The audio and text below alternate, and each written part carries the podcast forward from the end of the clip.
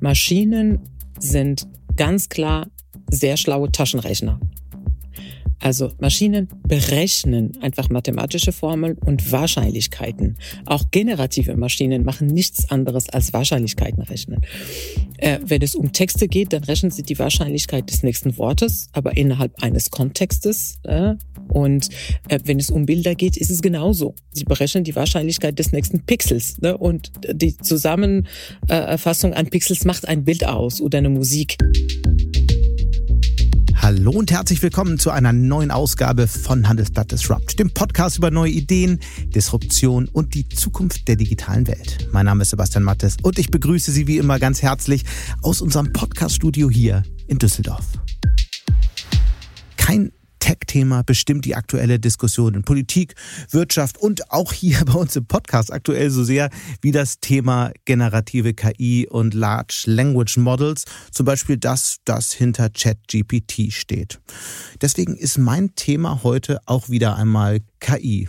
Einmal aus der Perspektive des Silicon Valley, wo ich als erstes mit meinem Kollegen Stefan Scheuer über die Herangehensweise der großen Plattformen wie Google, Microsoft und Meta spreche, die alle ihre Quartalszahlen vorgelegt haben, aber auch Hinweise darauf geben, wie sie mit dem Thema künstliche Intelligenz umgehen.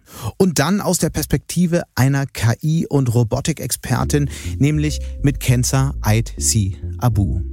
Sie ist Bestsellerautorin und Speakerin und hat gerade ein neues Buch herausgegeben, in dem es um die wichtige Frage geht, welchen Einfluss KI bei der Erkennung und Nutzung menschlicher Gefühle und Emotionen hat.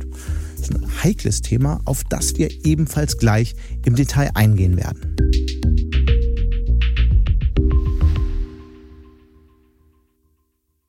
Zuerst schalten wir jetzt zu meinem Kollegen Stefan Scheuer, den Sie alle sicher ja hier schon aus dem Podcast kennen, ins Silicon Valley. Hallo Stefan. Hallo Sebastian. Im Silicon Valley ist ja künstliche Intelligenz das Thema, seit äh, die ganze Welt über ChatGPT spricht.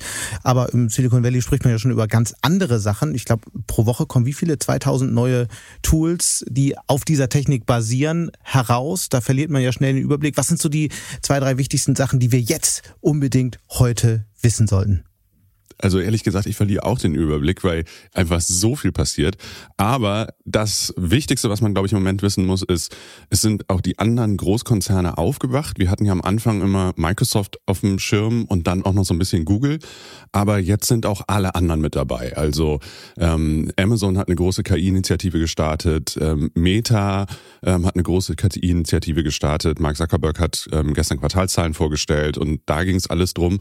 Und damit ist auch das nächste Thema Thema verbunden. Wir haben ja häufiger auch darüber gesprochen, dass die ganzen großen KI-Unternehmen hier abgestraft worden sind. Wir hatten Massenentlassungen und so weiter. Mhm. Und diese Phase scheint jetzt auch überwunden zu sein. Also Meta ist im Plus. Ähm, äh, Zuckerberg hat eine neue Einstellungswelle angekündigt. Ähm, also hier beginnt jetzt so äh, die nächste Aufbruchstimmung.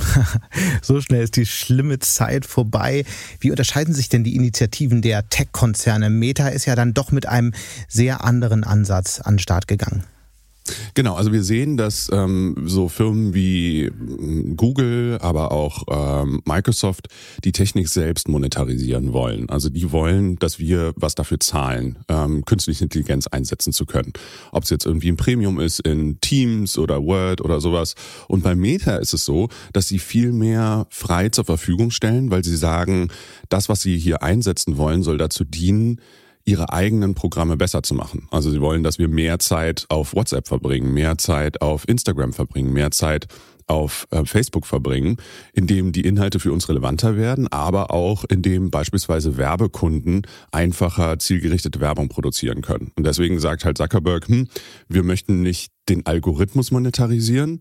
Den stellen wir sogar Forschenden frei zur Verfügung. Wenn man sich bewirbt, ähm, kann man Zugang dazu bekommen und damit experimentieren, in der Hoffnung, dass Meta dann mit Rückmeldung von Forschenden auch das ganze Ding quasi kostenlos verbessern kann.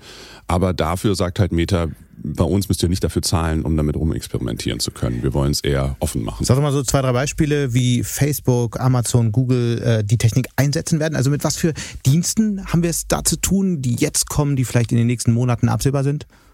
Ja, also das, was konkret absehbar ist, wo ähm, Zuckerberg gestern lange drüber gesprochen hat, ist so eine Möglichkeit, dass du so eine Art Chatbot für Firmen hast ähm, und da vor allen Dingen für kleine und mittelständische Unternehmen. Also du kommunizierst mit einem Unternehmen per WhatsApp. Das ist ja so eine Funktion, die die ähm, Zuckerberg gerade groß ausrollen lässt. Aber du hast halt das Problem, du bist ein Mittelständler, du hast x Produkte draußen und du bist gar nicht in der Lage, all die Kundenanfragen vernünftig zu beantworten. Und da ist er eben der Überzeugung, dass wenn man gut trainierte KI-Programme einsetzt, dass die dann sagen können, ah ja, du hast ein Problem mit der Lieferung, guck doch mal hier oder ich gebe das an den Kundendienst weiter oder ähm, was auch immer. Also mhm. so, dass du da einen direkten Kundenkontakt ähm, aufbauen kannst. Und das andere ist, dass an vielen Stellen ähm, bislang ja die Hürde, beispielsweise eine Werbekampagne zu bauen, relativ hoch ist. Und wenn du so ein Fotoshooting machst, hast du das halt eben einmal in einem Setting. Du hast dein Produkt einmal im blauen Hintergrund mit irgendwie einem Kind.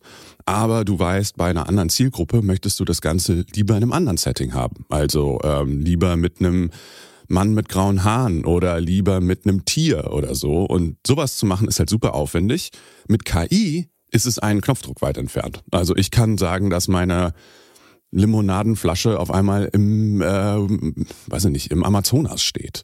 Und so kann ich quasi eine zielgerichtete Werbekampagne für eine unbegrenzte Zahl an Rezipienten aufsetzen. Mhm. Also ich kann potenziell sagen, ich habe Daten über 100 Millionen Kunden und ich möchte, dass jeder und jede einzelne dieser Kunden eine Werbeanzeige bekommt, die nur auf diese Person zugeschnitten ist.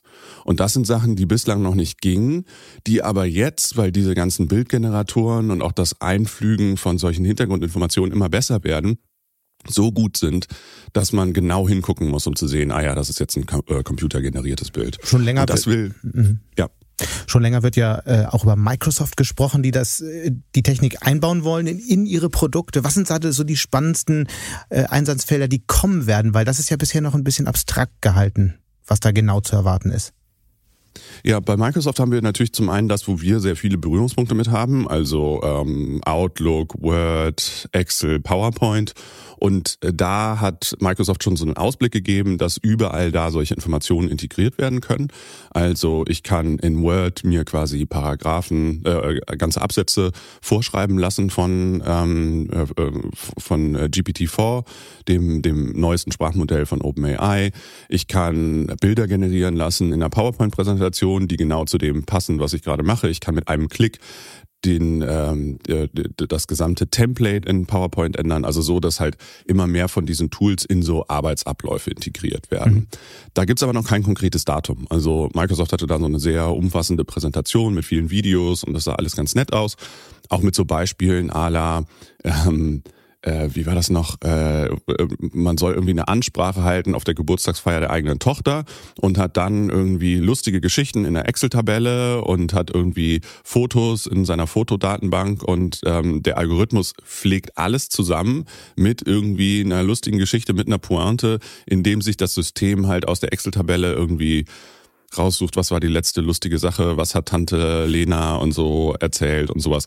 Ähm, das ist die Darstellung da. Ich finde es ehrlich gesagt ziemlich spooky. Also wenn ich irgendwie als mein Vater irgendwie äh, als, als äh, Vater beim äh, Geburtstag meines Sohnes irgendwie was vorlesen würde, was irgendwie von ChatGPT kommt, ich weiß es nicht. Aber äh, ja, da, das sind so die Modelle, die die Microsoft. Also wenn deine Geburtstagsgrüße hat. kommen, dann weiß ich schon Bescheid. Ich meine, bisher wissen wir, die ChatGPT ist mit seinen Pointen eher noch ein bisschen flach. Also äh, vielleicht dauert es noch einen Moment, bis das so richtig spiel kommt. Mal, äh, ich kann sagen, spiel mal mit den neuesten Modellen. Das, also das, das wird immer immer besser. Ja. Ähm, aber genau, wenn, wenn du irgendwie nette Worte von mir bekommst, dann kannst du dir nicht ganz sicher sein, von wem die jetzt wirklich kamen. Meta, über Meta haben wir gesprochen, haben heute präsentiert. Warum haben eigentlich diese Unternehmen dann doch so verhältnismäßig lange gedauert und wirkten verhältnismäßig äh, unsortiert, will ich mal sagen, nachdem OpenAI ChatGPT präsentiert hat? Es wird doch seit Jahren über KI gesprochen. Die Unternehmen forschen seit Jahren an KI. Warum sind sie dann am Ende doch so sehr überrascht worden? Und Facebook Meta hat ja, wie gesagt, äh, jetzt erst sozusagen präsentiert und ist immer noch nicht so richtig raus mit seiner Lösung. Also woran lag das am Ende? Also sagen wir es, wie es ist. Ähm, Facebook hat genau an diesem, an dieser Lösung seit mehr als zehn Jahren gearbeitet und es war ein Fiasko, was sie bislang präsentiert haben. Ich meine, ähm, erinnere dich mal an, äh, an sowas wie diesen ähm, äh, Bänderbot, den sie vorgestellt haben letztes Jahr, der so Verschwörungstheorien verbreitet hat. Dann hatten wir auch Galactica, diesen anderen Bot, ähm, der dann irgendwie nach drei Tagen aus dem Netz genommen wurde. Und zwei Wochen später kam ChatGPT raus. Das ist total irre. Mein Eindruck von außen ist, dass die große Entwicklung dieser Sprachmodelle einfach immer, immer besser geworden ist, dass die auch alle gemerkt haben, oh, da kommt was und da muss man weiter dran arbeiten, dass aber OpenAI vor allen Dingen in einen Bereich relativ viel investiert hat und dann einen relativ großen Aufwand betrieben hat, und zwar in den, diesen Algorithmus mit Hilfe von menschlichen ähm, Trainern beizubringen, welche Dinge gut sind und welche Dinge vor allen Dingen auf die Bedürfnisse der Nutzer zugeschnitten sind. Mhm. Also das sind halt ganz oft wirklich, muss man sich das so ganz banal vorstellen mit so einem AB-Test. Das Ding produziert zwei Pointen bei einem Witz und die eine ist wirklich nicht lustig und die andere ist lustig. Und wenn du das in sehr, sehr großem Maße machst, dann kannst du dadurch nicht das grundsätzliche Sprachmodell verbessern, aber dann den Output von diesem Sprachmodell besser auf die ähm, Kundenbedürfnisse, auf die von uns Anwenderinnen und Anwendern zuschneiden. Das hat einfach in dieser Anwendung OpenAI deutlich besser umgesetzt. Du hast dich vor ein paar Tagen, das würde ich gerne in die Diskussion nochmal einbringen, einen wirklich wichtigen und lesenswerten Kommentar geschrieben und hast dich mit der Rolle Europas in dieser ganzen Diskussion, in dieser ganzen Innovationswelle beschäftigt. Und äh, sinngemäß hast du gesagt, dass Europa äh, eine riesige Chance verpasst. Was ist das Problem? Meines Erachtens ist das Problem, dass im Moment die Einstiegshürde in diesem gesamten Bereich extrem gering ist. Also wir haben ja viele Bereiche, in denen du halt gigantische Summen investieren musst, um überhaupt mitspielen zu können. Das ist bei diesen Sprachmodellen überhaupt nicht der Fall. Also ich kann mit wenigen Millionen ähm, heute schon ein ganz gutes äh, Sprachmodell aufsetzen. Es traut sich nur in Europa keiner. Und ähm, meines Erachtens ist die entscheidende Hürde weniger die Politik und die Regulierung, sondern die entscheidende Hürde ist der fehlende Mut von Unternehmerinnen und Unternehmern. Also jetzt müssen sich Firmen hinsetzen, müssen sagen, hey, das ist eine Zukunftstechnologie, auf die wollen wir voll draufsetzen. Wir experimentieren jetzt damit, wie wir das möglichst sinnvoll bei uns einsetzen können. Also namentlich geht deine Forderung zum Beispiel an SAP. Genau. Also ich glaube, dass SAP in dem Bereich viel, viel mehr machen könnte. Ähm, SAP sagt ja, dass sie da einiges machen. Es gibt auch irgendwie eine Reihe von Investitionen, die derzeit diskutiert werden. Aber sie spielen halt keine Rolle. International keine Rolle bei dem Thema.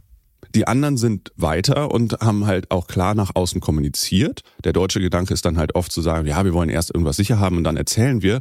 Aber du musst halt auch dem gesamten Umfeld die Chance geben, sich darauf einzustellen. Mhm. Und derzeit ist die Außenwahrnehmung, jetzt um beim konkreten Beispiel SAP zu bleiben, dass der Wettbewerber Salesforce sehr wohl extrem viele Initiativen in dem Bereich hat. Die haben irgendwie hier Einstein als ähm, KI-System, wo sie dran arbeiten, wo sie mit OpenAI zusammenarbeiten. Dann haben sie ein eigenes System. Ähm, also Salesforce als Wettbewerber ist sehr, sehr aktiv und Salesforce sitzt hier in San Francisco, wo halt alles die ganze Zeit passiert. Ähm, Wobei man natürlich auch sorgfältig trennen muss, dass da auch ein gutes Stück PR bei ist, aber äh, klar, sie, SAP ja, ja, versucht genau. sich eben, versucht es gar nicht mal PR zu machen in dem Feld. SAP ist an der Stelle halt zurückhaltend, aber das gilt halt für, ähm, für die meisten anderen Unternehmen halt auch. Hm. Also wenn man sich so ein, so ein Level von, von wirklich einem Technologie-Großkonzern in Europa anguckt, zum einen, wir haben gar nicht so viele und äh, von denjenigen, die wir haben, ähm, sind halt nur wenige dabei, die genau darauf setzen. Hm. Und mein, äh, was mich so stört in den Gesprächen, die ich halt häufiger dann auch mit, mit äh, Vertretern von solchen Technologiefirmen in Europa habe, ist, dass sich alle halt darauf ausruhen, auf die Politik zu schimpfen. Und wenn du halt sagst, oh, Brüssel ist so doof und Berlin ist so doof, dann klopfen die alle auf die Schulter, aber dann geht's ja nicht richtig weiter. So, und ähm, hier in den USA wird auch Regulierung kommen. Und das Argument, was ich dann immer höre, ist so, ja, und Brüssel ist viel schlimmer und so. In den USA hat Kalifornien die strengste Regulierung. Die haben was, was sehr vergleichbar ist mit der DSGVO. Und trotzdem verlassen nicht alle Unternehmen Kalifornien. Die Unternehmen bleiben hier und die stellen sich darauf ein, dass sie reguliert werden. Das wissen alle ähm, egal ob du mit OpenAI, Microsoft, Google, Meta redest, die wissen, dass dieser Bereich ganz hart reguliert mhm. wird. Die investieren trotzdem und sie versuchen einfach, ihn so gut wie möglich zu besetzen. Für das Thema, zum Thema Regulierung kommen wir ja nachher nochmal. Ich würde gerne noch einmal kurz äh, über die Unternehmen sprechen, die eben nicht KI entwickeln, sondern die KI einsetzen. Wenn man dieser Tage mit CEOs spricht, mit äh, Menschen, die verantwortungsvolle Positionen in Firmen haben, dann beschäftigen sich fast alle mit dem Thema. Selbst bei Familienunternehmen ist es mittlerweile so, dass ein großer Teil auch der, der, der Inhaberinnen und Inhaber, die schon aus dem operativen Geschäft raus sind, sich mit der Frage beschäftigen, wie wird diese Technik eigentlich unser Geschäft verändern? Vielleicht mal ein Blick in die USA. Wie, wie läuft die Debatte da?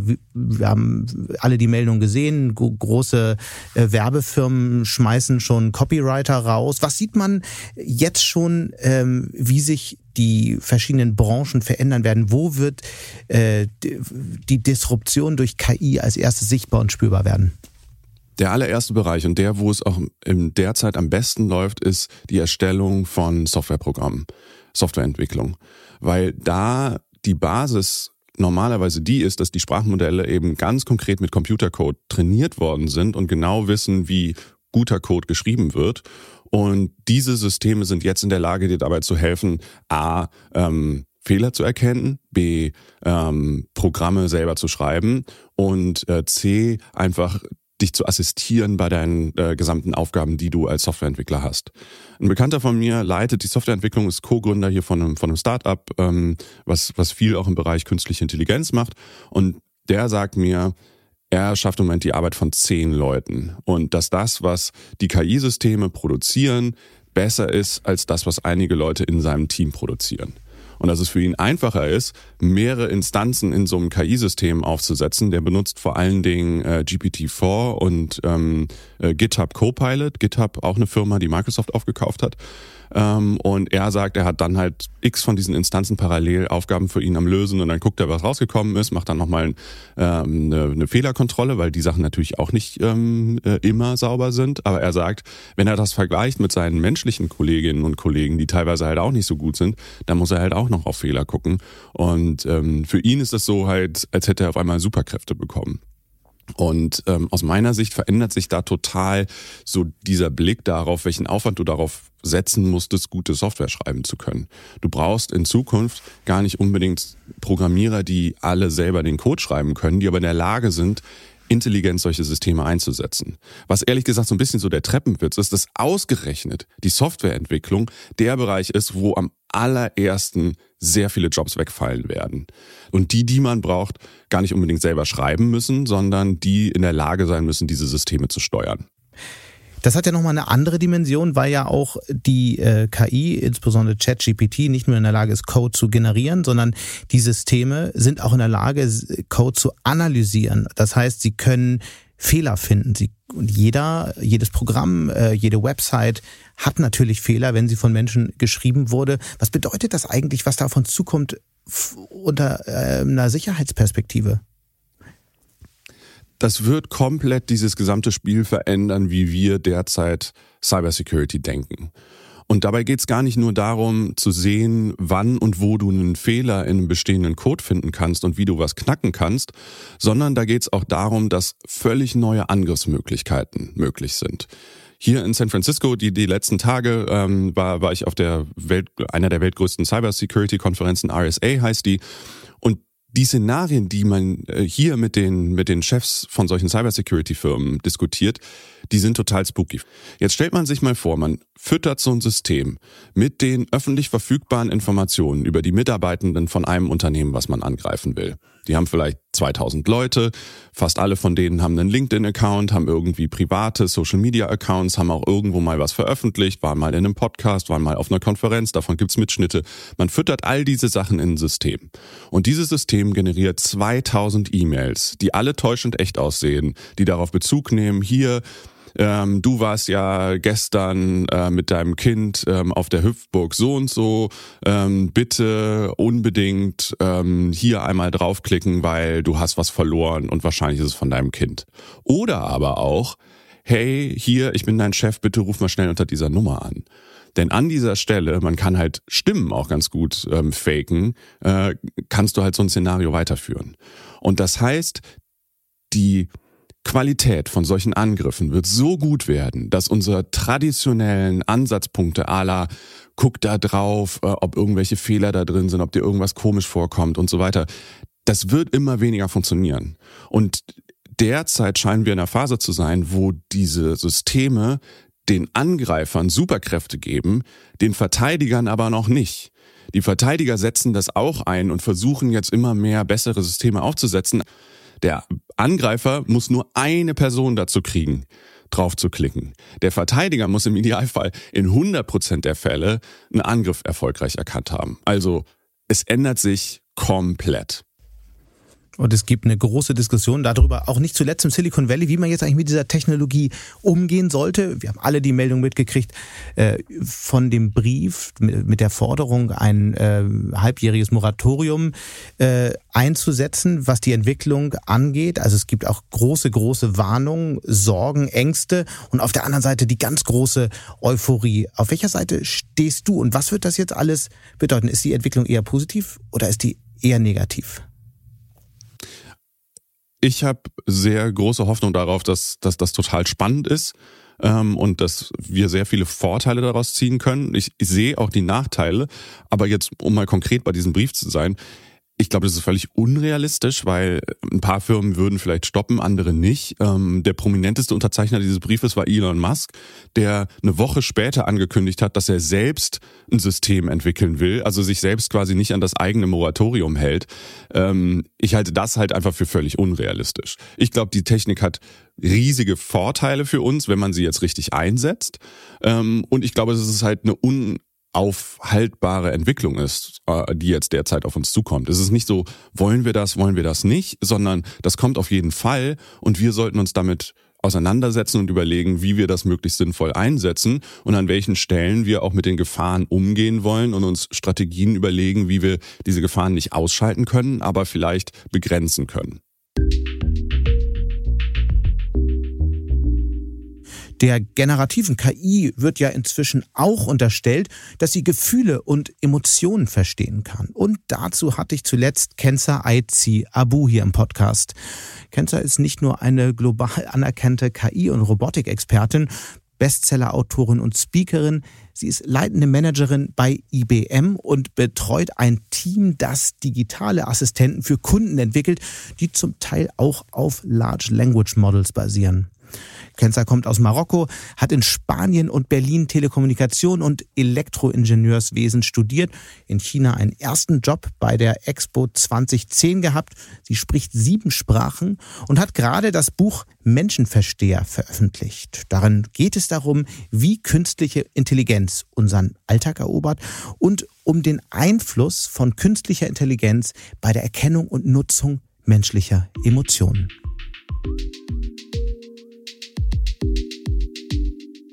Hallo Kenza. Hallo Sebastian. Du hattest zuletzt nach einem Fotoshooting mit dem humanoiden Roboter Pepper das dringende Gefühl, dich persönlich von ihm verabschieden zu wollen. Ich fand das interessant und ich habe dann in den Tagen danach gehört, dass sogar einige sich verpflichtet fühlen, sich bei dem Bot ChatGPT zu bedanken, wenn er einen Job für sie erledigt hat. Woher kommt das eigentlich? Was veranlasst uns Menschen, uns bei Robotern, die Jobs für uns erledigt haben oder mit denen wir Kontakt hatten, zu bedanken? ja, gut, gute Frage, gute und schwierige Frage. Also vielleicht die einfache Antwort wäre gute Erziehung. Das ist ja, das ist ja schon mal sehr gut, dass wir das Bedürfnis haben, uns zu bedanken und, und nicht was anderes. Und ähm, die zweite, vielleicht eine längere Antwort ist, ähm, äh, ja, wir, wir lernen, wie wir miteinander umgehen. Oder wir haben es bisher gelernt, nur im Umgang mit Menschen. Mhm. Äh, und jetzt haben wir diese neue, neue Technologie, die aber auch ein männliches Verhalten ähnelt. Und deswegen verhalten wir uns äh, ähm, auch, auch ähnlich, wie wir es mit Menschen tun. Und ähm, ja, beim Fotoshooting ähm, war es auch so. Ne? Wir hatten so zwei spaßige Stunden ähm, und äh, und dann hatten wir alle nachher das Gefühl, ja, wir sind jetzt fertig und Pepper war Teil vom Fotoshooting-Team, sage ich mal. Und wenn wir jetzt Tschüss sagen, äh, dann sagen wir auch Pepper Tschüss und dasselbe ich glaube, mit ChatGPT, wenn man eine zufriedenstellende Antwort bekommt, mit, äh, mit der man sagt, ah, super, das hat mir jetzt geholfen, dann ist dieser Impuls, sich zu bedanken. Und das war das Shooting für dein neues Buch. Das äh, werden wir nachher noch besprechen. Bevor wir dazu kommen, würde mich interessieren, wie du überhaupt zu diesem Thema gekommen bist. Du beschäftigst dich ja nun schon seit einer ganzen Weile mit Maschinen und mit Maschinen insbesondere, die menschliche Gefühle äh, erkennen äh, lernen und interpretieren lernen, vielleicht sie eines Tages sogar verstehen können. Also wie kam es dazu? Wie bist du zu diesem Thema gekommen? Ja. Ähm, ja, so wie du schon sagtest, ich beschäftige mich schon länger mit dem Thema KI. Bisher, ähm, ich sag mal, auf die rein ähm, effizienzsteigernden Use Cases, äh, ja. Äh, mag ich das so interpretieren. Also ich arbeite auch eher im B2B-Umfeld, also eher äh, Anwendungsfälle für, äh, für Unternehmen und da geht mhm. es viel um Automatisierung, Effizienzsteigerung, diesen, äh, äh, diese Art von, äh, von Anwendungsfälle. Und dann hatte ich ähm, hier und da mal, weil ne, ich interessiere mich natürlich und lese auch auch Forschungsergebnisse und, und, und schaue mich um, was was da passiert. Und unter anderem hatte ich eine Biografie für eine äh, von Rana Al-Kalyubi. Sie ist auch eine Gründerin aus USA. Ähm, und da habe ich das Thema entdeckt, wo ich dachte, okay, spannend, ne? Also ähm, Effective Computing ist das obere äh, oder ist der Oberbegriff. Mhm. Ähm, und dann ganz konkret Emotional Artificial Intelligence, also emotionale künstliche Intelligenz, ist tatsächlich ein wachsendes Forschungsfeld, wo viel Gelder auch einfließen. Und ähm, das fand ich bisschen krass und interessant für mich zu beobachten und mehr darüber zu lernen, denn das ist ein Bereich, der mehr in die Menschlichkeit rein drängt, sage ich mal. Und bisher haben wir gesagt, okay, nee, das Menschen, alles was Emotionen, emotionale Intelligenz und so da sind, es ist ausschließlich für Menschen gemacht und die Maschinen sollen äh, gut im Maschinenraum bleiben. Und mit der emotionalen KI haben wir diese Trennung nicht mehr. Ja, also da kommt die KI in Bereichen rein, äh, wo ich dachte, spannend muss man sich ein bisschen äh, genauer anschauen. Und das war für mich äh, äh, der Grund, das Buch zu schreiben. Jetzt denkt vielleicht der ein oder andere, okay, klingt ganz interessant, Forschungsergebnisse und so, aber was hat das eigentlich mit mir zu tun? Stellen wir mal die Frage, was hat das mit uns allen zu tun? Warum sollte man sich mit dem Thema jetzt beschäftigen? Ja, absolut. Das hat mit, äh, mit äh, uns allen zu tun, äh, weil wir da eine, in Anführungszeichen, eine Spezies haben. Ne? Also anthropologisch gedacht. Bisher gab es nur Menschen, die sich mit anderen Menschen unterhalten haben. Okay, wir haben Haustiere und so, aber das ist eine andere Art der Kommunikation. Mhm. Und jetzt plötzlich haben wir Maschinen, mit denen wir sprechen können, die uns gut verstehen können, die unsere Emotionen erkennen können, die ähm, entsprechend auch reagieren, auch empathisch reagieren. Das ist nur eine simulierte Empathie. Dennoch ist es eine Empathie, die bei uns Menschen gut ankommt und die wiederum bei uns bestimmte Gefühle anträgern. Hm.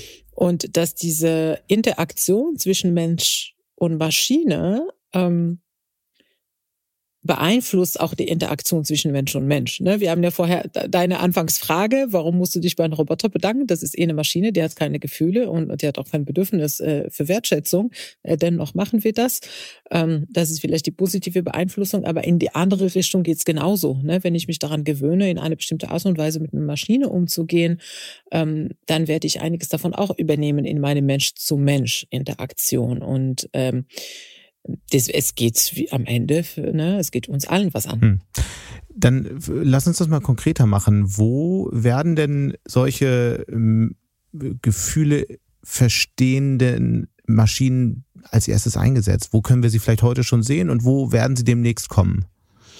Ja, also äh, erstmal muss ich ähm, eine kleine Unterscheidung hier machen zwischen Gefühlen und Emotionen. Mhm. Denn wir nutzen sie im, im Sprachgebrauch äh, abwechselnd, sag ich mal, oder austauschbar, als wäre das dasselbe Konzept. Also Gefühle sind ähm, ähm, passieren im Organismus drin mhm. und das sind ja auch Haupt ähm, ähm, ähm, Mechanismen, die dafür sorgen, dass der Organismus weiterlebt. Ne? Also Hunger, Durst, Fortpflanzung. Ne, wenn meine, mein Körper merkt, äh, äh, ich bin dehydratiert, dann ne, sorgt mhm. er dafür, dass ich mich bewege und Wasser trinke. Äh, das ist wirklich, Durst ist ein Gefühl und Hunger ist auch ein Gefühl. Emotionen sind ähm, der Ausdruck nach außen von bestimmten Erfahrungen. Und sie können mit Gefühlen äh, zu tun haben in der Regel, aber es ist nicht eins zu eins dasselbe. Also wenn ich Hunger habe und schlecht gelaunt werde dadurch und dann genervt bin mhm. und, und ne, so ein bisschen wütend werde, die Emotion der Wut sieht man von außen, aber die vom, das Gefühl vom Hunger sieht man nicht von außen. Und diese Unterscheidung ist wichtig, denn die Maschinen, die können nur die Emotionen erkennen. Sie sehen was außen, dass ich Wut ausdrücke, aber sie wissen nicht, dass ich Hunger habe, wenn ich es nicht sage. Mhm. Nochmal zurück äh, zu meiner Frage. Dann äh, lass uns mal äh, Maschinen identifizieren, Einsatzfelder identifizieren, in denen wir das bald schon erleben können, dass die Menschen, äh, dass die Maschinen Gefühle, Emotionen von Menschen interpretieren und vielleicht irgendwann zu verstehen lernen. Ja, ja. Also ähm, Beispiel, äh, was was sehr äh, häufig äh, ist, sind Chatbots. Mhm. Ähm, im Kundenservice haben wir ja auch täglich mit Chatbots zu tun, die erstmal nur, ich sag mal, nicht dumme, aber äh, klare Fragen beantworten. Ne? Mhm. Warum ist meine Rechnung so hoch? Was ist mit meinem Flieger? Wo ist mein Gepäck? Ne? So äh, solche Fragen äh, sind relativ straightforward. Dennoch können die Chatbots heute auch Sentiment Analyse, äh, Analyse machen, dass sie ein bisschen spüren von der Wortwahl, äh, die der Mensch nutzt, ist diese Person gerade genervt oder ist sie geduldig? Und dann je nachdem äh, äh, haben sie eine eine bestimmte Art und Weise zu antworten, entweder deeskalieren oder weiter an einen mhm. menschlichen Agenten, Agentin weiterzuleiten.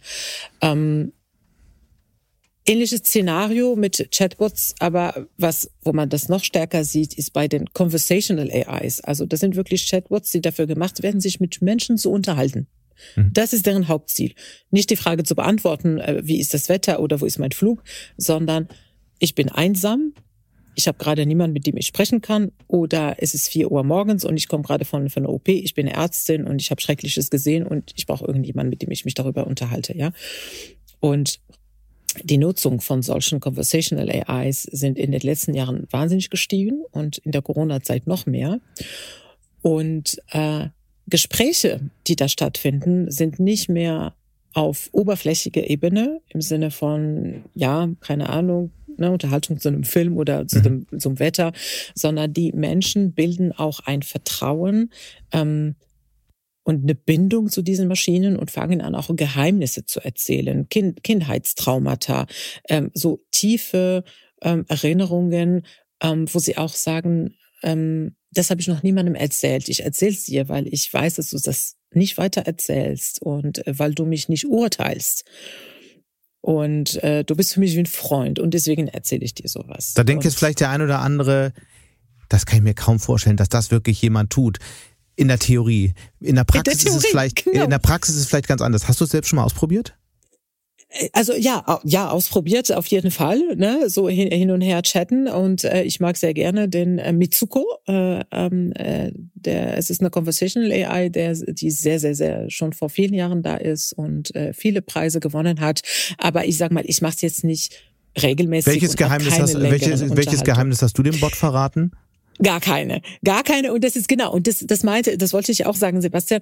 Ähm, ich habe ich hab zwei Jobs und zwei Kinder und eine Familie. Ich habe gar keine Zeit für sowas, ne? Und das ist, damit fängt's an. Das heißt, ich probiere das aus Neugier. Aber wenn man Kinder hat, dann möchte man vielleicht mal jemanden haben, der einem zuhört. Nee, ganz im Gegenteil. Man möchte sich gar nicht mehr unterhalten. Man will nur seine Ruhe haben. Deswegen, aber wenn man das nicht hat ne, und einsam ist, dann, dann hat man mehr Zeit für längere Gespräche. Ähm, äh, ne, die, die auch eine, eine Bindung irgendwann mal mhm. äh, äh, bewirken. Mhm. Ja. Daran schließt sich natürlich eine Frage an, die gerade auch viel in der ähm, weltweiten KI-Community diskutiert wird, nämlich die, ob eine Maschine, die G Gefühle interpretieren kann, das ist ja wahrscheinlich recht einfach, eine KI darauf zu trainieren, weil wenn ein Mensch ein Gesicht hat, das so und so aussieht, dann ist die Wahrscheinlichkeit groß, dass er gerade sich wahnsinnig ärgert oder verliebt ist oder was auch immer. Die Frage ist, ähm, kann, können Maschinen irgendwann selbst sowas wie Gefühle entwickeln? Nein. Also der, die Antwort heute äh, mit dem jetzigen Wissensstand und te technologischen Stand können Maschinen keine Gefühle entwickeln. Ja, Maschinen sind ganz klar sehr schlaue Taschenrechner. Also Maschinen berechnen einfach mathematische Formeln und Wahrscheinlichkeiten. Mhm. Auch generative Maschinen machen nichts anderes als Wahrscheinlichkeiten rechnen. Äh, wenn es um Texte geht, dann rechnen sie die Wahrscheinlichkeit des nächsten Wortes, aber innerhalb eines Kontextes. Mhm. Äh, Und äh, wenn es um Bilder geht, ist es genauso. Sie berechnen die Wahrscheinlichkeit des nächsten Pixels. Ne? Und die Zusammenfassung an Pixels macht ein Bild aus mhm. oder eine Musik. Wir sind weit davon entfernt. Genau, das sind wir, aber die Diskussion läuft ja trotzdem und ein ehemaliger Google-Wissenschaftler hat ja sogar seinen Job verloren, weil er ja. gesagt hat, dass die KI, die er entwickelt hat, ein Bewusstsein hat. Und da sind wir ja dann nicht weit davon entfernt, auch äh, Gefühle zu entwickeln. Ist das eine Quatschdiskussion? Äh, also mit, mit Quatsch bin ich vorsichtig, was man als Quatsch benennt oder nicht. Ähm, aber die Maschine Lambda äh, war das. Den Fall habe ich auch, auch verfolgt, habe ich auch in meinem Buch äh, ähm, erwähnt und ein bisschen analysiert. Ähm, die Maschine hat dem Entwickler den Anschein gegeben, als hätte sie ein Bewusstsein. Eine Maschine hat aber kein Bewusstsein. Mhm. Und das ist ja genau der Punkt, ne? wenn man sich mit so einer Maschine unterhält und sie gibt ähm, intellektuelle Antworten zurück. Und am Ende des Tages, wenn man googelt, was ist Bewusstsein, ja, man findet ja ausreichende Informationen. Ne? Das heißt, auch äh, das kann man gut formuliert äh, äh, so ähm, ähm, aus den vorhandenen Daten entnehmen und beantworten und und und den Menschen täuschen, aber nicht mit Absicht. Ne? Also das ist deswegen ist es wichtig, dass die Menschen verstehen, wie diese Technologie funktioniert. Hm. Ja, lass uns einmal weiß, kurz, lass uns einmal kurz nochmal bei dem Thema Bewusstsein bleiben. Was ist denn dann für dich die Definition von Bewusstsein? Ja, also es ist ja eher weniger meine Meinung, sondern das, was ich, was ich bisher, bisher recherchiert habe, herausgefunden habe. Man muss dazu sagen, dass auch die Neurowissenschaftler haben es noch nicht zu 100 Prozent definiert. Also bisher war es ein philosophisches Thema. Mhm. Inzwischen ist es in die Neurowissenschaft angekommen, dass man es versucht, wissenschaftlich äh, ähm, äh, anzugehen. Und ähm, der Stand heute, wie ich ihn äh, verstanden habe, ist also das, das bedingt ein, ein Sein, also ein Körper, ein Organismus. Es muss da etwas sein, was mit der Umwelt interagiert. Mhm. Es muss auch Gefühle entstehen, also ne, so, dass die Gefühle, die dafür sorgen, dass der Organismus weiter besteht und äh, Erfahrungen und das Denken. Also äh, Thinking and Feeling, ne, wie Antonio Damasio auch sagt, mhm. das sind die drei Bestandteile, das ist aber auch nur die, die These vom Damasio. Ja, es gibt andere, andere Wissenschaftler, die sagen, das, das reicht nicht aus oder so, so konkret ist es nicht. Aber ich glaube, halten ähm, wir das ähm, mal an der Stelle fest. Ich glaube, das ist ganz, ganz wichtig, ja. dass man die Welt eben nicht nur in irgendeiner Form ähm, ähm, sehen und wiedergeben kann, anhand von Dingen, die aufgeschrieben oder fotografiert wurden, sondern die Fähigkeit, die Welt wirklich zu erfahren, dadurch, dass man äh, unterschiedlichste Sensoriken hat und ähm, eben Sachen nicht nur ähm, kopieren und einordnen kann, sondern eben auch selbstständig ja erfahren, interpretieren kann.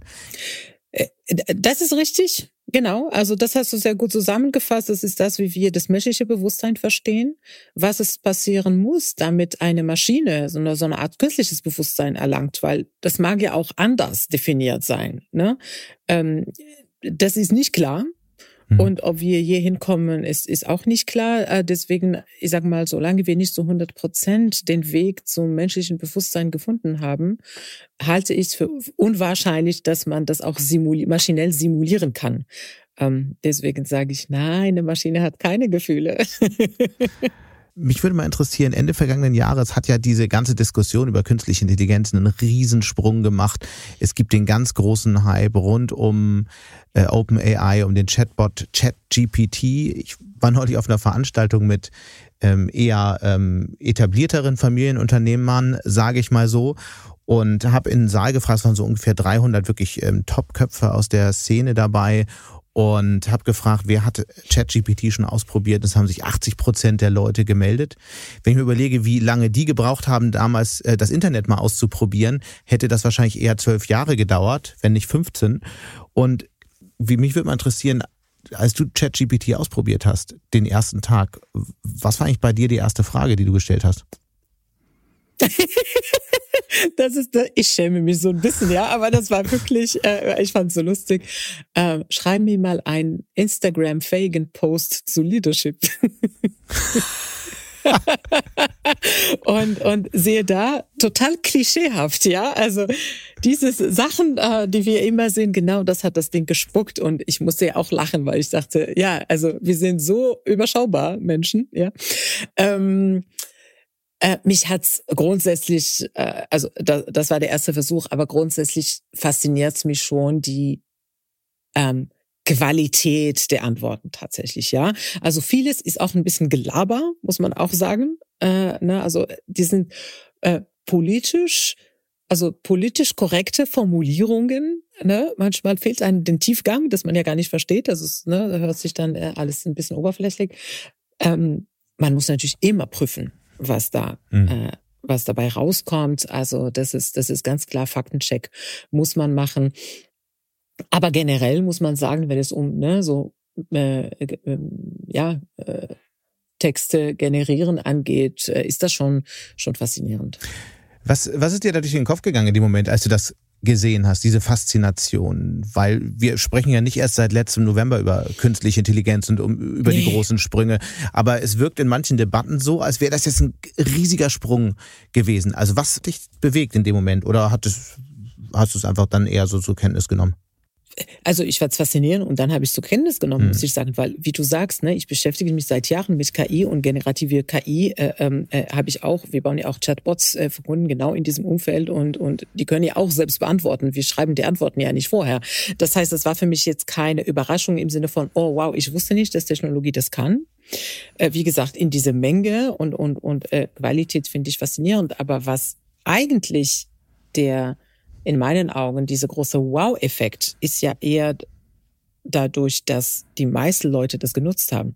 Also diese ähm, großflächige Nutzung.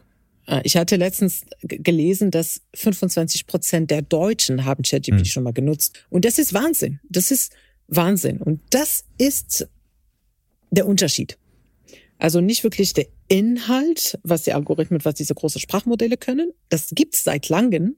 Im B2B-Bereich kennen wir das, aber jetzt im B2C-Bereich, dass jeder Mann und Frau das in der Hand hält, jede Schüler, Schülerin damit eine Hausarbeit beantwortet und damit die ganzen Lehrkräfte durcheinander bringt, mhm. äh, die das prüfen müssen, etc. Dass es jetzt in eine gesellschaftliche Debatte äh, gelandet ist, das ist das Krasse. Und der Dienst äh, hat sich so schnell verbreitet wie kein Dienst im Internet zuvor. 100 Millionen Nutzerinnen genau. und Nutzer nach nur zwei Monaten. Der bis dato am schnellst wachsende Dienst war, glaube ich, TikTok und der hat ähm, deutlich länger gebraucht. Also auch das äh, zeigt ja diese Wucht der Veränderung, die ja auch dadurch zustande kommt, dass vielen dann doch noch nicht klar war, zu was solche Chatbots eigentlich in der Lage sind. Ich würde das gerne mal fortschreiben, denn klar, wir werden jetzt Verbesserungen sehen. Wir haben jetzt schon Verbesserungen gesehen des, des Sprachmodells in den letzten Wochen. Wenn wir das jetzt mal weiterdenken, so auf die nächsten drei, vier, fünf Jahre, wie wird die Technik jetzt unser Leben verändern? An welchen Stellen werden wir am stärksten spüren, die, diese disruptive Kraft am stärksten spüren? Also ich, ich weiß nicht, ob man das vorher sagen kann. Was wir sehen, ist schon was für Diskussionen das jetzt schon schon schon antreibt, ne? Und nicht nur im im Bildungssektor, sondern auch alles, was Content Creation ist. Ne? Also die Agenturen, die können heutzutage ja gar nicht mehr ohne ChatGPT arbeiten. Die Kunden verlangen das auch. Ähm, äh, das heißt, äh, viel, wo bisher die Kreativbranche sich geschützt gesehen hat. Ja, ne, so KI gut und schön, aber Industrieunternehmen, äh, wir sind kreativ, das ist ja das, was Menschen ausmacht. Äh, das wird menschlich bleiben und das wurde gerade komplett disrupted. Ähm, ähm, äh, das heißt, wir sehen, dass es in, in allen Bereichen ist, wo ich mir mehr mehr Fortschritt wünschen würde, ist im Medizinbereich, denn die Potenziale sind da, die Technologie sind mhm. da. Vieles ist immer noch ne, so mit der Regulierung zu klären und, und, und Qualitätssiegel, äh, sag ich mal, ähm, äh, dass da hm, äh, alles nicht so schnell läuft, wie wir uns alle wünschen würden und Datenschutz. Ähm, aber im, im Alltag das, das sehen wir immer mehr. Und ich muss sagen, warum, warum das schwer vorherzusagen ist, Sebastian. Das ist nicht, weil Technologie in die Richtung oder in die andere Richtung geht. Was man nicht vorher sagen kann, ist, wie Menschen damit umgehen. Was sie davon nutzen und was nicht. Also diese, diese Technology Adoption. Das ist das, was in meinen Augen als Techie, also vielleicht irgendwelche Spezialisten der Marktforschung werden es ein bisschen besser einschätzen können, aber das ist das, wo ich immer sage, es ist so ein Rätsel, mhm. wie Menschen, wofür sie sich entscheiden und wogegen sie sich entscheiden. Und viele Sachen, die Menschen auch schnell nutzen, äh, sind gar nicht unbedingt gut für sie. Ja, also das, was wir wollen und was gut für uns ist, ist nicht deckungsgleich. Ja, und ähm, deswegen tue ich mich zumindest schwer zu sagen, was in fünf Jahren sein wird. Mhm. Weil ich sage, es, es kann sein, dass es technologisch gedacht die Bombe, aber die Menschen sagen, nö, will ich nicht. Aber es gibt ja einige Jobs zum Beispiel, die es schneller treffen wird, andere, die es langsamer treffen wird. Ich finde ja zum Beispiel interessant, dass wir eben nicht äh, auf, zuerst die einfachen Tätigkeiten automatisieren, wie ja lange gedacht wurde, sondern dass, dass jetzt eher die Tätigkeiten automatisiert werden könnten. Ich meine, du hast die Agenturen, Copywriter und so angesprochen, dass die eben automatisiert werden können, die, von denen man dachte, dass sie als letztes noch sicher wären. Genau. Welche, lass uns das gleich mal ein bisschen eingrenzen. Welche, welche Branchen wird es als erstes treffen und welche Arten von Jobs? Lass uns mal vielleicht ein bisschen, bisschen in die Vergangenheit schauen. Ja, mit der äh, industriellen Revolution haben sich die Jobs von physischen Aufgaben hin zu kognitiven Aufgaben entwickelt. Das heißt, die Menschen sind ja vom Werk ins Büro ähm, gewandert. Jetzt haben wir eine KI, die die kognitiven Fähigkeiten äh, oder Aufgaben übernimmt. So und jetzt sind wir da und sagen, okay, was müssen Menschen jetzt entwickeln, weil kognitive Fähigkeiten reicht auch nicht mehr aus. Mhm. Äh, wir brauchen was äh, was anderes. Äh, die Antwort, so, was ist das was anderes? Sage ich, es ist eher die emotionale Intelligenz. Ähm, und dann ist die Frage, wie ist die Verteilung nach Jobs und nach Branchen von Automatisierungspotenziale und Bedarf an emotionale Intelligenz. Und da, das ist das, wo man sich für Branche bei Branche anschauen sollte. Ja, also es gibt, ich sag mal, typisches Beispiel ähm, Buchhaltung. Ja, das ist in der Regel sehr repetitiv da ist ja trotzdem Gedanken mit dabei, wie man bestimmte Sachen verändern kann, verbessern kann, etc. Dafür braucht es weiterhin die Menschen, die das weiter steuern. Aber eventuell 70 Prozent der Tätigkeit kann man automatisieren bei einem Sänger, bisher haben wir immer gedacht, das ist kreativ, das ist, ne, da braucht man Muse, um zu komponieren.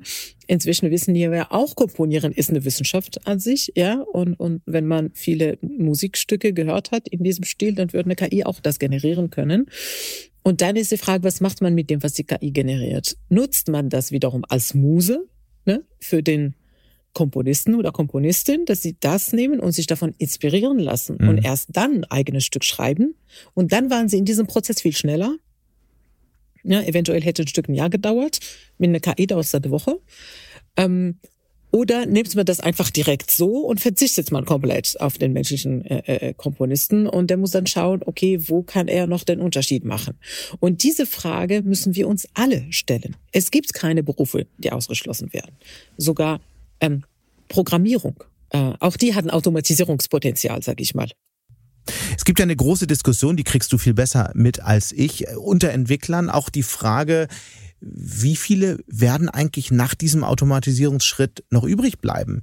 Braucht man in zehn Jahren, wenn ChatGPT oder ähnliche Sprachmodelle noch viel, viel besser sind, braucht man in zehn Jahren überhaupt noch Programmierer? Und wenn ja, was machen die dann eigentlich und was machen sie nicht mehr?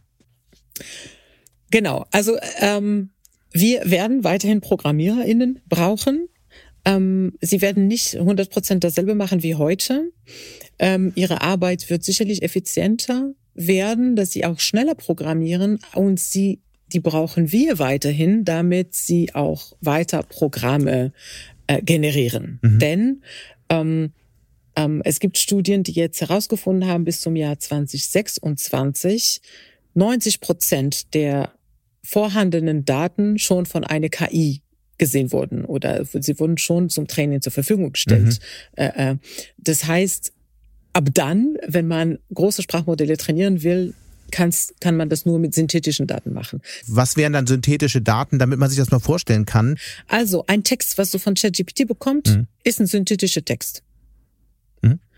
Denn diese Text hast du ja nicht selbst geschrieben, ne? Wenn du, wenn du auch einen Artikel schreiben lässt, sag ich mal, wenn dieser Text von ChatGPT kommt, das ist ein synthetischer Text, der kommt nicht von dir. Ob diese Text, also maschinell, das erkennt kein Mensch jetzt vom Lesen, aber wenn man maschinell den Text analysiert, wird man schon bestimmte Muster wiedererkennen, ähm, äh, die dann auf eine maschinelle Generierung hinweisen. Und was müssen Kinder eigentlich heutzutage lernen, um in dieser Welt, in der so wahnsinnig viel automatisiert sein wird, äh, was müssen sie lernen, um in dieser Welt klarzukommen? Ja, du, das bringt uns, glaube ich, auf unsere Anfangsfrage. Ja, so Gefühle, äh, Bewusstsein, emotionale Intelligenz. Ähm, das ist in meinen Augen, das sind die Bereiche, die Maschinen heute nicht können und mit dem jetzigen Wissensstand auch nicht können werden. Äh, es sei denn, es passiert da wahnsinnig viel. Ähm, weil auch hier so repetitive Aufgaben, das, die werden von Roboter übernommen und dann müssen wir schauen, unsere Stärken. Also ähm, dieses analytische Denken, Fragen zu stellen, Sachen zu hinterfragen, Themen zusammenzubringen, die auf dem ersten Blick überhaupt nichts miteinander zu tun haben. Das ist da, wo die, wo die Kreativität entsteht, wo die, wo die Lösungs ähm, ähm, Kraft entsteht, also Problemlösung. Ähm, und, und Weiterentwicklung von, von, ähm, äh, äh, von Sachen, aber auch gleichzeitig, was ich mir daraus erhoffe, ist, dass sie mehr Kapazitäten haben, um zu schauen, wie wir unser Miteinander ein bisschen mhm. besser gestalten. Ja, also die, die, wie die Gesellschaft funktioniert, wie wir das mit, mit, äh, mit Childcare und Elderly Care äh, hinkriegen, also mit Kinderbetreuung, mit Pflege. Ähm, viele Sozialberufe, die bisher ähm, eher weniger bewertet äh, äh, werden, ob wir das nicht anders lösen können mhm. und, und besser lösen können, wenn wir nicht mehr acht Stunden am Tag ähm, dieselben Aufgaben äh, wiederholen. Was, du hast ja selbst zwei Kinder. Was machst du selbst, damit die das lernen, was man in der Zukunft können muss? Ja, das ist eine gute Frage. Also meine Kinder sind noch klein und ich gebe ihnen viel Liebe und bringe ihnen bei, auch äh, Selbstbewusstsein und, und Selbstwahrnehmung und Emotionen, Gefühle zu erkennen und, und zu äußern. Äh, sie sind ja noch klein, mein Sohn lernt noch das, das Lesen und Schreiben. Ähm, ähm, und, und ja, ich glaube, die, die, die Ur, Ur, Stärken der Menschen ist das, was wir mehr brauchen. Mhm. Wie muss sich das Bildungssystem dafür verändern? Also disrupten, nicht verändern. Der muss in die Mülltonne und dann wir brauchen Neues. Äh, äh, ja, es ist, es ist, es hört sich sehr, sehr, sehr dramatisch an, aber am Ende des Tages ist es, ist es das. Ja, wir brauchen komplett neue Konzepte. Ja, und ich will hier niemand Schuld für schuldig nehmen, sondern das Bildungssystem, wie wir ihn heute haben, wurde auch für eine industrielle Revolution konzipiert. Ja, damit Menschen von 9 to 5 ins Werk gehen und nach, äh, nach Erlaubnis fragen, wenn sie auf Toilette müssen. Das brauchen wir heute nicht mehr. Das heißt, dieses Konzept muss man jetzt stoppen und ein neues Konzept äh, äh, entwickeln und nicht und nicht einfach weiter an die Symptombehandlung machen, sondern wirklich Ursachen. Deswegen sage ich, das, wie es jetzt ist, einfach komplett und nicht zusätzlich, weil das ist ja, das ist ja der Fehler der letzten Jahre. Ne? Die Kinder müssen jetzt auch noch das und jetzt auch noch das und jetzt auch noch das. Die Curricula werden immer größer. Jetzt haben wir auch noch zwölf statt 13 Jahre.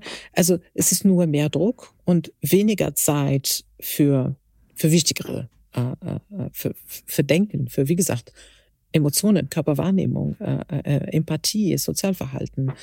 Ähm, äh, Programmieren pff, muss nicht unbedingt, ja. Ich halte digitale Kompetenz, Medienkompetenz für wichtiger, analytisches Denken für wichtiger. Das heißt, dass wir keine Rechner haben an den Schulen. Die Infrastruktur sollte uns nicht daran hindern, den Kindern beizubringen, wie sie analytisch denken und wie sie, wie sie mit Medien umgehen, ne? Hm. welche Sachen ähm, welche Tools äh, dürfen sie nutzen und wie, wie sie nach Informationen äh, äh, recherchieren, wie sie validieren, wie sie Quellennachweise suchen, wie sie ne, Zitierungen suchen, etc. etc. Das ist ja die große Diskussion. Wie führt man überhaupt Kinder heutzutage an Technologie ran? Eher früher, eher später? Was ist dein, deine Haltung? Ähm, ich weiß gar nicht, ob wir das so bewusst entscheiden können, ehrlicherweise. Ja, wir als Eltern, wir können Screentime äh, eingrenzen und Sachen verbieten. Ja, aber sie gehen zur Schule. Auf dem Weg dahin haben sie mit ihren Kumpels Zugang drauf. Äh, von daher ähm, begleiten, ja, und und mit ihnen die Sachen anschauen und und und erklären und ähm, Ja, begleiten ist, ist einfach das Wort. Verbieten hat nie funktioniert. Hm. Ich sage erstmal ganz herzlichen Dank. Toll, dass du heute dabei warst. Und ja, wir sprechen ganz bald weiter. Danke für die Einladung. Apropos verbieten, Stefan, wie Kensa gerade sagte, was bei Kindern nicht so gut funktioniert, funktioniert ja auch in der Wirtschaft oft nicht. Da gibt es aktuell ja heftigste Diskussionen. Nicht nur, wer die Marktführerschaft bei KI übernimmt, sondern auch, wie das Ganze reguliert werden soll. Was ist aus deiner Sicht der vielversprechendste Ansatz dafür? Ehrlich gesagt, es weiß derzeit keiner. Es ist klar, dass reguliert werden soll. Es ist auch klar, dass es dafür unterschiedliche Ansätze gibt. Die EU hat ja relativ früh dieses ganze Thema künstliche Intelligenz erkannt, war auch relativ weit in der Entwicklung von dem AI Act und hat dann auf einmal gesehen, oh, mit dem, was da jetzt alles kommt, mit ChatGPT und so, da passt das ja gar nicht so richtig drauf, was wir uns bislang überlegt haben. Aber bei den Qualitätssprüngen, die wir jetzt schon gesehen haben, ist es so, wenn man sich vorstellt, wir haben vielleicht ein exponentielles Wachstum, dann können wir diesen Punkt erreichen. Und deswegen ist es so ein Spiel mit Feuer. Mhm. Und wir müssen uns deswegen überlegen, an welchen Stellen wir das irgendwie eingrenzen. Ein ganz logischer Schritt ist, mehr Transparenz zu erreichen. Mehr Transparenz darüber, was die Datenbasis für solche Firmen ist. Ähm, ne? auf, auf welcher Basis haben die das trainiert? Sind dabei Urheberrechte verletzt worden? Ähm, wir wissen ja zum Beispiel, dass auch urheberrechtlich geschützte Texte von uns als Handelsblatt auch für solche äh, großen Sprachmodelle eingesetzt worden sind, dass viele ähm, Rechte von Künstlern verletzt worden sind, deren Bilder eingeflossen ist in solche Bildmodelle. Das ist ein Punkt. Das, der zweite Punkt ist, dass an all den Stellen, wo so ein System eingesetzt wurde, wir auch als Endrezipienten sehen, a, das Bild, was wir hier angezeigt bekommen oder der Text, den wir angezeigt bekommen, der ist von der KI geschrieben worden oder ähm, es sind zumindest Teile davon von der KI geschrieben worden. Mhm. Und das sind, glaube ich, erstmal so so die ganz, die ganz naheliegenden Schritte, die man als allererstes ergreifen müsste. Man, und, und weltweit wird ja in der Szene über die Regulierung in Europa gesprochen. Spielt in Europa auch als Innovationsstandort für das Thema eine Rolle? Jedenfalls für dich aus deiner Perspektive im Silicon Valley? Oder ist Europa da nur der Polizist für eine Entwicklung, die eigentlich anderswo stattfindet? Also gerade europäische Hochschulen und europäische Forscherinnen und Forscher sind sehr, sehr tief in die ganze Entwicklung von solchen KI-Systemen eingebunden. Wenn wir zum Beispiel an, ähm, an dieses führende äh, Bildmodell ähm, Stable Diffusion denken, dann ist das unter anderem von einem Team der LMU ähm, Ludwigs-Maximilian-Universität in München mit vorangetrieben worden. Und so spielen halt auch viele andere Forschungseinrichtungen ähm, da eine große Rolle. Ähm, nur in dem Unternehmensbereich ist es halt so, ja, es gibt ein paar interessante Startups in Europa, die auch Leute hier auf dem Schirm äh, teilweise haben, aber ähm, so von den Großkonzernen, da ist ähm, viel, viel weniger. Ähm, und da muss man sagen, da rächt sich natürlich auch nochmal, dass wir kaum digitale Champions in Europa haben. Ne? Also hier ist halt die Liste von großen Tech-Unternehmen viel, viel länger, die auch alle direkte Berührungspunkte damit haben. Und aus meiner, und aus meiner Sicht äh, rechnet sich halt auch nochmal, dass, äh, rächt sich halt auch nochmal, dass wir keine großen Cloud-Anbieter haben. Weil man da auch nochmal große Synergien sieht. Und da hat Europa überhaupt gar nichts anzubieten. Was ist denn jetzt überhaupt die Chance für Europa? Also gibt's die überhaupt oder ist, äh, beschränken wir uns auf die Regulierung? Äh, also meines Erachtens ist die Chance riesig, weil die Eintrittshürden im Moment noch so gering sind. Ja, Google hat diese riesigen Serverfarmen, aber wir sehen gerade gewaltige Effizienzgewinne. Also die vielen ähm, Millionen, die jetzt anfangs noch in diese Sprachmodelle reingeflossen sind, um sie erstmals trainieren zu können, die Preise fallen mit einem gewaltigen Tempo. Ich hatte hier den Namen, darf ich leider nicht nennen, mit ähm, ähm, Investoren, also von äh, Vertreter von einem sehr, sehr wichtigen Investor kürzlich Kontakt, die halt durchgerechnet haben, dass ein geringer einstelliger Millionenbetrag ausreicht, um ein Sprachmodell auf dem Level von OpenAI's GPT 3.5 ähm, zu trainieren. Das heißt, das Ticket im Moment, um bei diesem Spiel mitspielen zu können, ist super billig. Und so billig wie jetzt wird das in Zukunft wahrscheinlich nicht mehr sein. Es gibt ja die Forderung aus Europa, so eine Art CERN zu bauen für ein großes Sprachmodell, sodass sich dann alle da drumrum gruppieren. Und ich glaube, diese Chance ist da und die Möglichkeit, auch gerade die universitäre Forschung dafür zu nutzen, ist da. Man muss es halt nur machen. Einer muss den Mut haben, das voranzutreiben. Und der Impuls muss aus meiner Sicht aus der Unternehmenslandschaft kommen und nicht von ähm, unter, äh, nicht von, von Politikern, die irgendwo einen Fonds auflegen. Diese Open Source Diskussion, auf die müssen wir noch einmal kurz kommen. Wir haben das ja anfangs schon anklingen lassen. Meta setzt jetzt auf ein offenes Modell.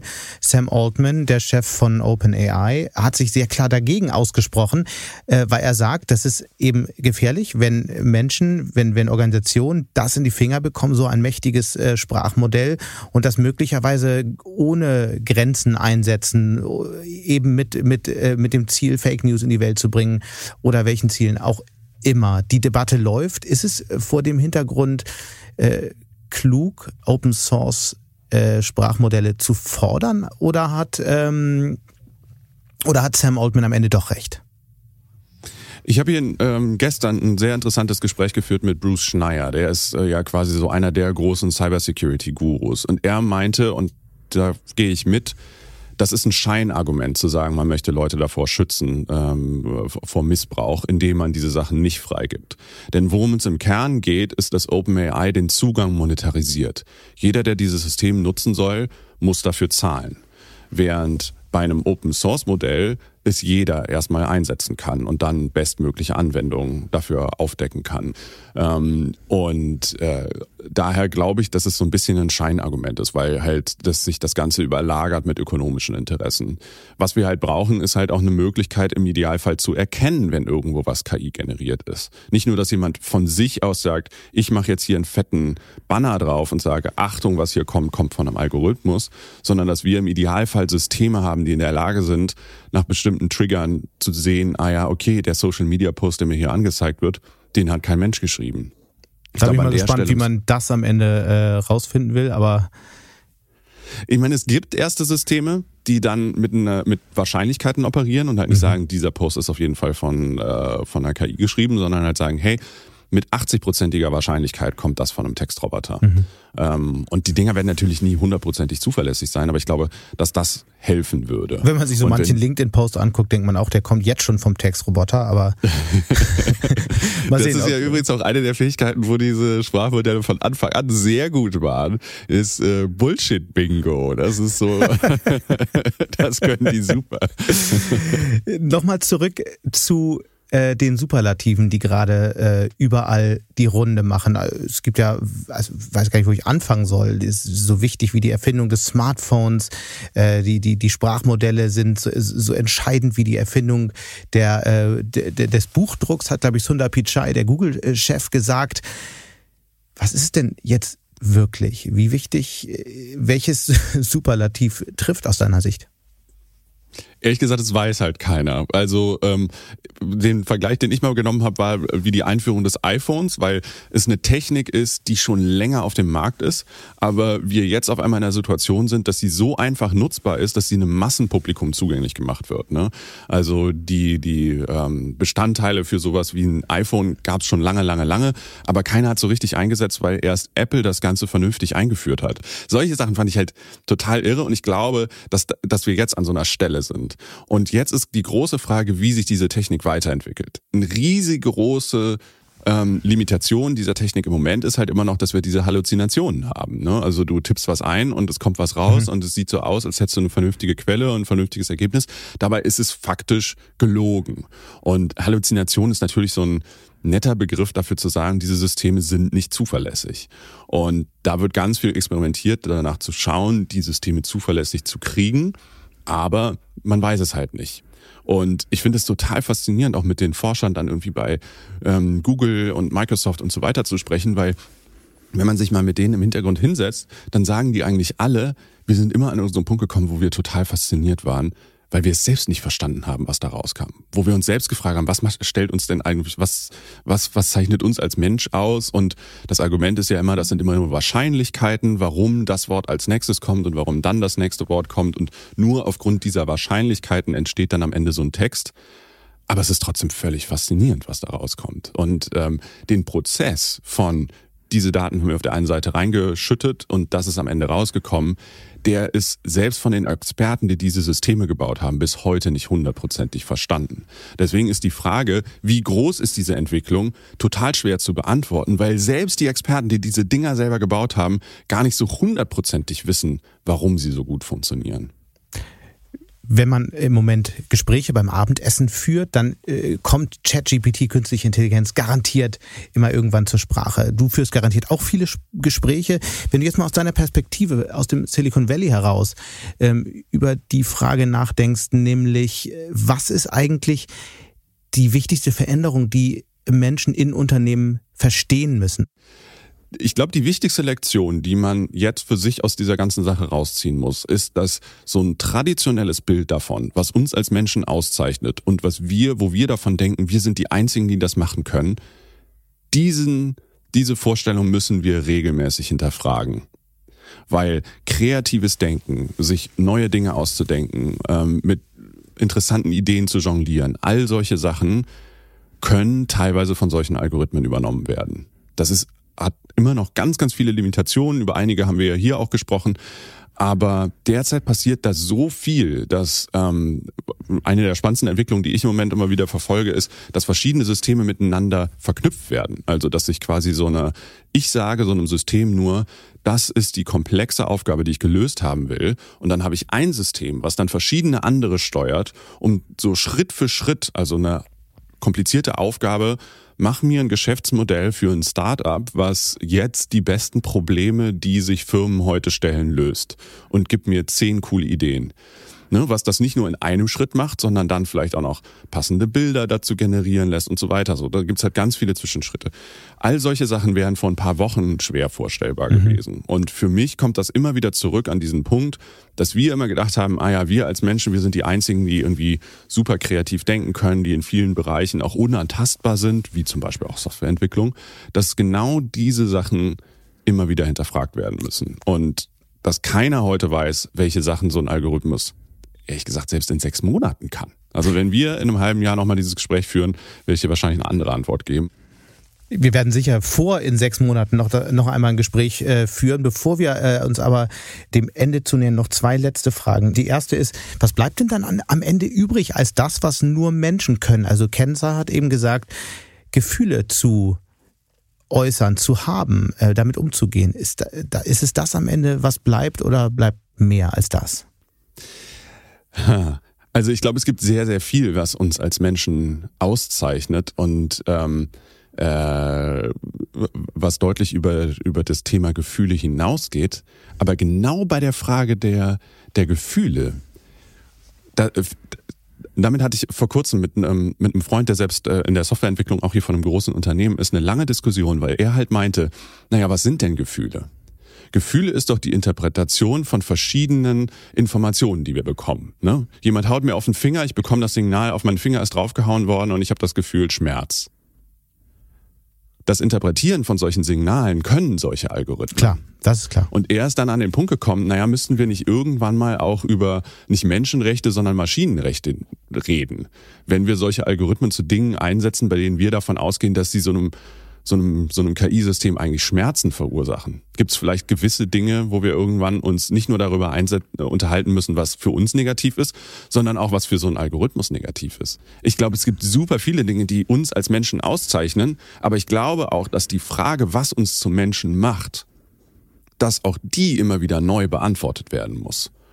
Ja, der, äh, jetzt ist es ein bisschen philosophisch geworden. Eine, eine der Maschinenrechte ist auf jeden Fall irgendwann auch äh, Feierabend, jedenfalls wenn unser Algorithmus hier Zeiterfassung machen sollte. Deswegen kommen wir schon zur letzten Frage. Du hast über Wow-Momente gesprochen. Was war denn der größte Wow-Moment, als du jetzt in der letzten Zeit mit neuen KI-Tools zu tun hattest?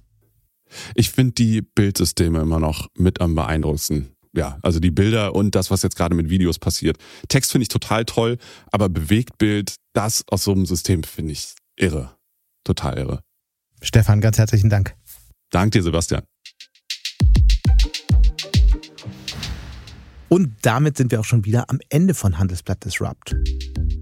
Wie immer freue ich mich über Kommentare in der Handelsblatt Disrupt LinkedIn-Gruppe oder senden Sie mir gerne eine Mail. Die Details finden Sie in den Show Notes.